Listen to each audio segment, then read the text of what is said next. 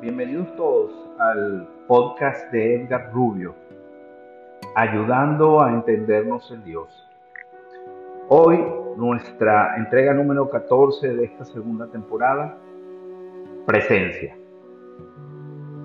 Como siempre vamos a darle gracias a Dios por habernos encarnado para experimentar esta vida terrenal y a todos ustedes por apreciarnos, oírnos y ser nuestros grandes maestros.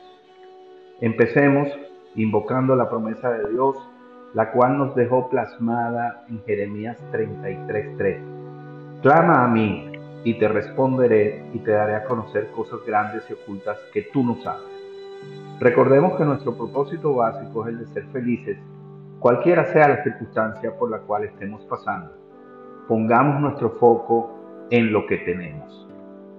En mi camino hacia el reinvento espiritual, puedo dar testimonio de sentir que hoy paso hacia adelante, pero también siento que voy hacia atrás. La diferencia es que en el aquí y en el ahora estoy buscando la presencia de Dios en mí cada vez más seguido, cosa que antes no lo hacía. Conscientemente puedo conectarme más rápido, de forma más sencilla, con esa presencia divina. Puedo afirmar que es exactamente como uno hace cuando uno hace un plan para caminar 5 kilómetros todos los días. Al principio cuesta mucho hacerlo en automático, pero con la insistencia, con la constancia y la ayuda de amigos que están en lo mismo, se logra. Ya el día que no camino, me siento muy mal, me hace falta.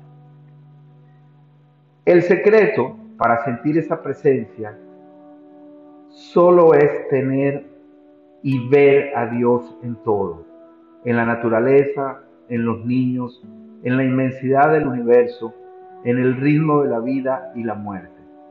Tenemos que abrir esa conexión que Dios nos pone a nuestra disposición y lo único que se necesita es abrirle nuestro corazón a Él. La conexión es puro amor. Ese es el gran puente.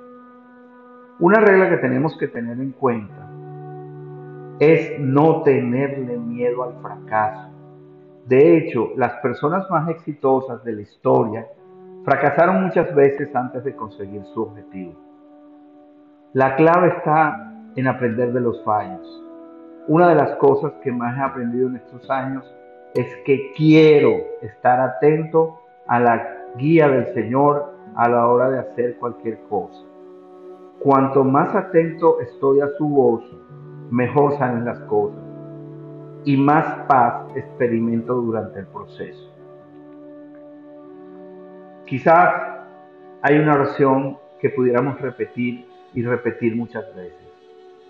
Señor, quiero estar contigo y esforzarme, trabajar en todo aquello que es según tu corazón.